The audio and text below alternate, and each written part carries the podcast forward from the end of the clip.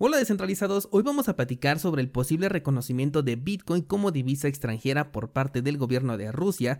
Te contaré también el efecto que tuvo el token nativo del exchange de Bitfinex cuando se dio a conocer la noticia de eh, la recuperación de fondos por parte de las autoridades de Estados Unidos, además una nueva red social cripto y la nueva función de los iPhone que te permitirá aceptar pagos con criptomonedas. Hola de nuevo y bienvenidos a Bitcoin en español. En este podcast adoptamos la filosofía de una economía sin intermediarios, una interacción económica punto a punto que nos permite transferir valor sin ninguna clase de restricción. Hemos cambiado las cadenas centralizadas que limitaron nuestra economía durante años por cadenas de bloques que entregan transparencia a nuestra interacción económica. Y todo gracias a Bitcoin. Te doy la bienvenida a Bitcoin en español un espacio donde somos libres, somos soberanos, pero sobre todo somos descentralizados. El precio de Bitcoin sigue bastante estable, descansando después del fuerte impulso que tuvo la semana pasada y por ahora poco que reportar al respecto. Las altcoins por su parte continúan con una buena recuperación, pero nada contundente todavía. El mercado sigue en el limbo sin mostrar sus verdaderas intenciones, así que lo vamos a dejar seguir su curso mientras analizamos qué es lo que está pasando en el mundo con respecto a este sector. Y quiero comenzar con el iPhone y una noticia que quise traer al, podcast sobre todo para realizar aclaraciones importantes porque vi una nota de que la nueva función de la próxima actualización del iPhone te permitirá utilizar tu dispositivo como una terminal de cobro en la que acercando tu tarjeta podrás realizar un cobro a cualquier persona. La función suena muy interesante, pero el motivo por el que está aquí en el podcast es porque la nota dice que al permitir el uso de tarjetas, eso significaría que podríamos utilizar las tarjetas que ofrecen empresas como crypto.com, Coinbase o Binance y con ello podrías pagar con criptomonedas gracias a esta nueva implementación en los iPhone. Bien, primero decir que para que pagues algo con criptomonedas solamente hace falta tener una cartera cripto en tu celular y listo. Eso significa que cualquier iPhone con una cartera instalada puede hacer transacciones cripto desde hace muchísimo tiempo. Después de aclarado esto, el utilizar una tarjeta proporcionada por un criptobanco no es utilizar criptomonedas. Estas tarjetas lo que hacen es utilizar sus fondos en fiat para realizar una transacción que para ti se ve reflejada en tu cuenta como si fuera una venta de las criptomonedas que en teoría tienes, por lo cual la transacción está hecha 100% en dinero fiat. De hecho, desde que una persona cede sus criptomonedas a Binance, Coinbase o Crypto.com, que son las empresas que cuentan con una tarjeta, ya no tienes criptomonedas, solamente tienes un saldo virtual representado en números en tu pantalla, pero eso ya no es Por lo tanto, esta actualización es interesante desde el punto de vista tecnológico, pero no tiene absolutamente nada que ver con criptomonedas. Además, Apple es bastante cerrado en cuanto a temas de criptomonedas, por eso es que algunas carteras ni siquiera existen dentro de este sistema operativo, como por ejemplo Samurai Wallet, y de hecho han dicho abiertamente que es muy probable que en ningún momento se tenga una implementación hacia iOS, porque son bastante estrictos, en este caso son muy muy cerrados, e incluso me puse a investigar la otra vez sobre la tarjeta que, Apple proporciona y específicamente dice que no puedes comprar criptomonedas. O sea que ellos funcionan prácticamente como si fuera un banco y eh, deciden por ti en qué puedes utilizar el dinero que utilices a través de sus aplicaciones o sus servicios. La siguiente nota me gusta muchísimo porque habla sobre una nueva red social que lanzó el protocolo de AVE. Este proyecto últimamente ha estado realizando cosas bien interesantes, tengo en la mira su token y si la oportunidad se presenta quizás abra una posición. Eh, esto lo tienes compartido en Ideas Trading por si quieres saber cuáles son los puntos que estoy yo esperando. Porque la verdad me está llamando mucho la atención lo que AVE está haciendo. Bueno, pues en respuesta a las redes sociales centralizadas que tenemos actualmente, AVE decidió sacar su propia red social, la cual en este momento está apenas en una versión de prueba, pero suena bien interesante. Esto porque va a funcionar con tokens NFT, pero con una funcionalidad muy muy especial. Sabes bien que los NFT no son mis favoritos y menos cuando no tienen una función agregada pero en este caso la tienen y es que la cuenta del usuario se va a convertir en un NFT que se puede modificar. Y es que cada NFT va a incluir la información de cada publicación, imagen, video o lo que sea que se comparta en esta red social por parte del usuario. Por eso el hash, por así llamarlo, de este token es variable dependiendo de los cambios que se le vayan haciendo a tu cuenta o del contenido que vayas compartiendo. La finalidad de esto es que nosotros como usuarios no seamos productos que las empresas puedan monetizar a su gusto, sino que nos volvamos dueño de lo que estamos publicando y seamos nosotros quienes podamos decidir sobre la monetización de nuestro contenido al tomar el control total de la cuenta, todo esto gracias a un NFT. Esta vez descentralizado debo confesar que me ha sorprendido muchísimo el uso que le quieren dar a un token NFT. Por supuesto, esto apenas es una primera versión, puede tener errores, pueda que incluso a la larga no funcione, pero el concepto es súper interesante y ni siquiera las redes sociales descentralizadas con las que ya contábamos, como por ejemplo Minds, que por cierto no sé si todavía exista, hace mucho que no me meto a esta red, pero bueno, estas redes sociales ni siquiera cuentan todavía con esta característica, por lo que sí lo veo algo innovador. La red social se llama Lens Protocol, todavía está en una fase cerrada de prueba, pero le voy a dar seguimiento de cerca porque me causa muchísima curiosidad.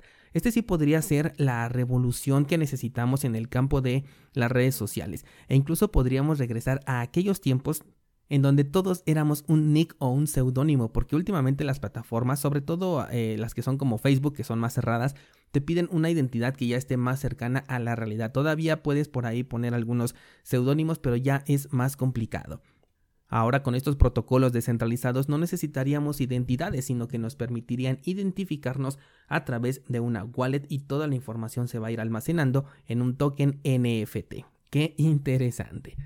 Vámonos con la siguiente nota y es que el token Leo de Bitfinex, que es como el BNB de Binance, subió prácticamente un 80% tras la noticia que te compartí el día de ayer de la recuperación de Bitcoin robado de esta plataforma.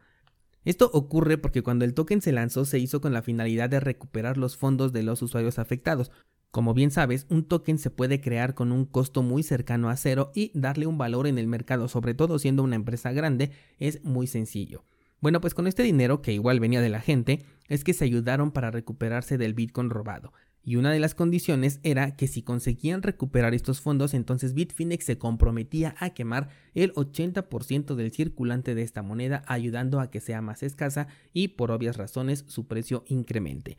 Es por eso que muchas personas comenzaron a comprar la moneda llevándola a precios nunca antes vistos en el token, con el objetivo de beneficiarse de esta quema de tokens. Lo que no consideraron es que Bitfinex no ha recuperado todavía esos fondos. Lo hicieron las autoridades de Estados Unidos y después se tiene que llegar a un acuerdo ya con Bitfinex para ver si se lo regresan. Esto puede llevar tiempo, tiempo que pueden ser meses e incluso años. Bitfinex dijo que sí va a respetar su palabra, que sí va a quemar esta cantidad, pero lo va a hacer dentro de los primeros 18 meses posteriores a la recuperación de los fondos. Y aquí en la misma nota se hace una comparación muy interesante con el caso de MTBox que ocurrió en el 2013 y que hoy siendo 2022 todavía no se termina de resolver. Los afectados aún no han recibido su compensación. Este caso de Bitfinex viene de 2016 y es apenas en 2022 cuando comienza el proceso de recuperación de fondos, por lo que si el token de Leo llega a recibir un incentivo, creo que no va a ser definitivamente ni en el corto ni en el mediano plazo. Vámonos con la última noticia y es que eh, se está publicando en las redes sociales y en las noticias cripto que el gobierno ruso en conjunto con el Banco Central pretenden declarar a Bitcoin como divisa extranjera, con lo cual le darían un cambio radical a la postura que traían últimamente ya que apenas hace unos días se estaba pensando en prohibir las criptomonedas dentro del territorio, a lo que uno de los cancilleres incluso criticó porque esto le dejaría a Rusia muy rezagado en términos tecnológicos, pues como sabemos las criptomonedas o las aceptas o te aguantas porque aunque las prohíbas van a ser utilizadas con, sin y a pesar de cualquier ley. Así que ahora se pretende que el 18 de febrero se lance una declaración oficial en la cual se dicten cuáles van a ser los términos bajo los cuales las criptomonedas serán aceptadas dentro del país como moneda extranjera. Esto nos vuelve a poner en el tema de la centralización, el control y las facilidades que nos vienen ahora para utilizar criptomonedas de la mano de entidades reguladas. Y es que déjame compartirte algunas de las normas que se están considerando para aparecer en el documento oficial el próximo 18 de febrero.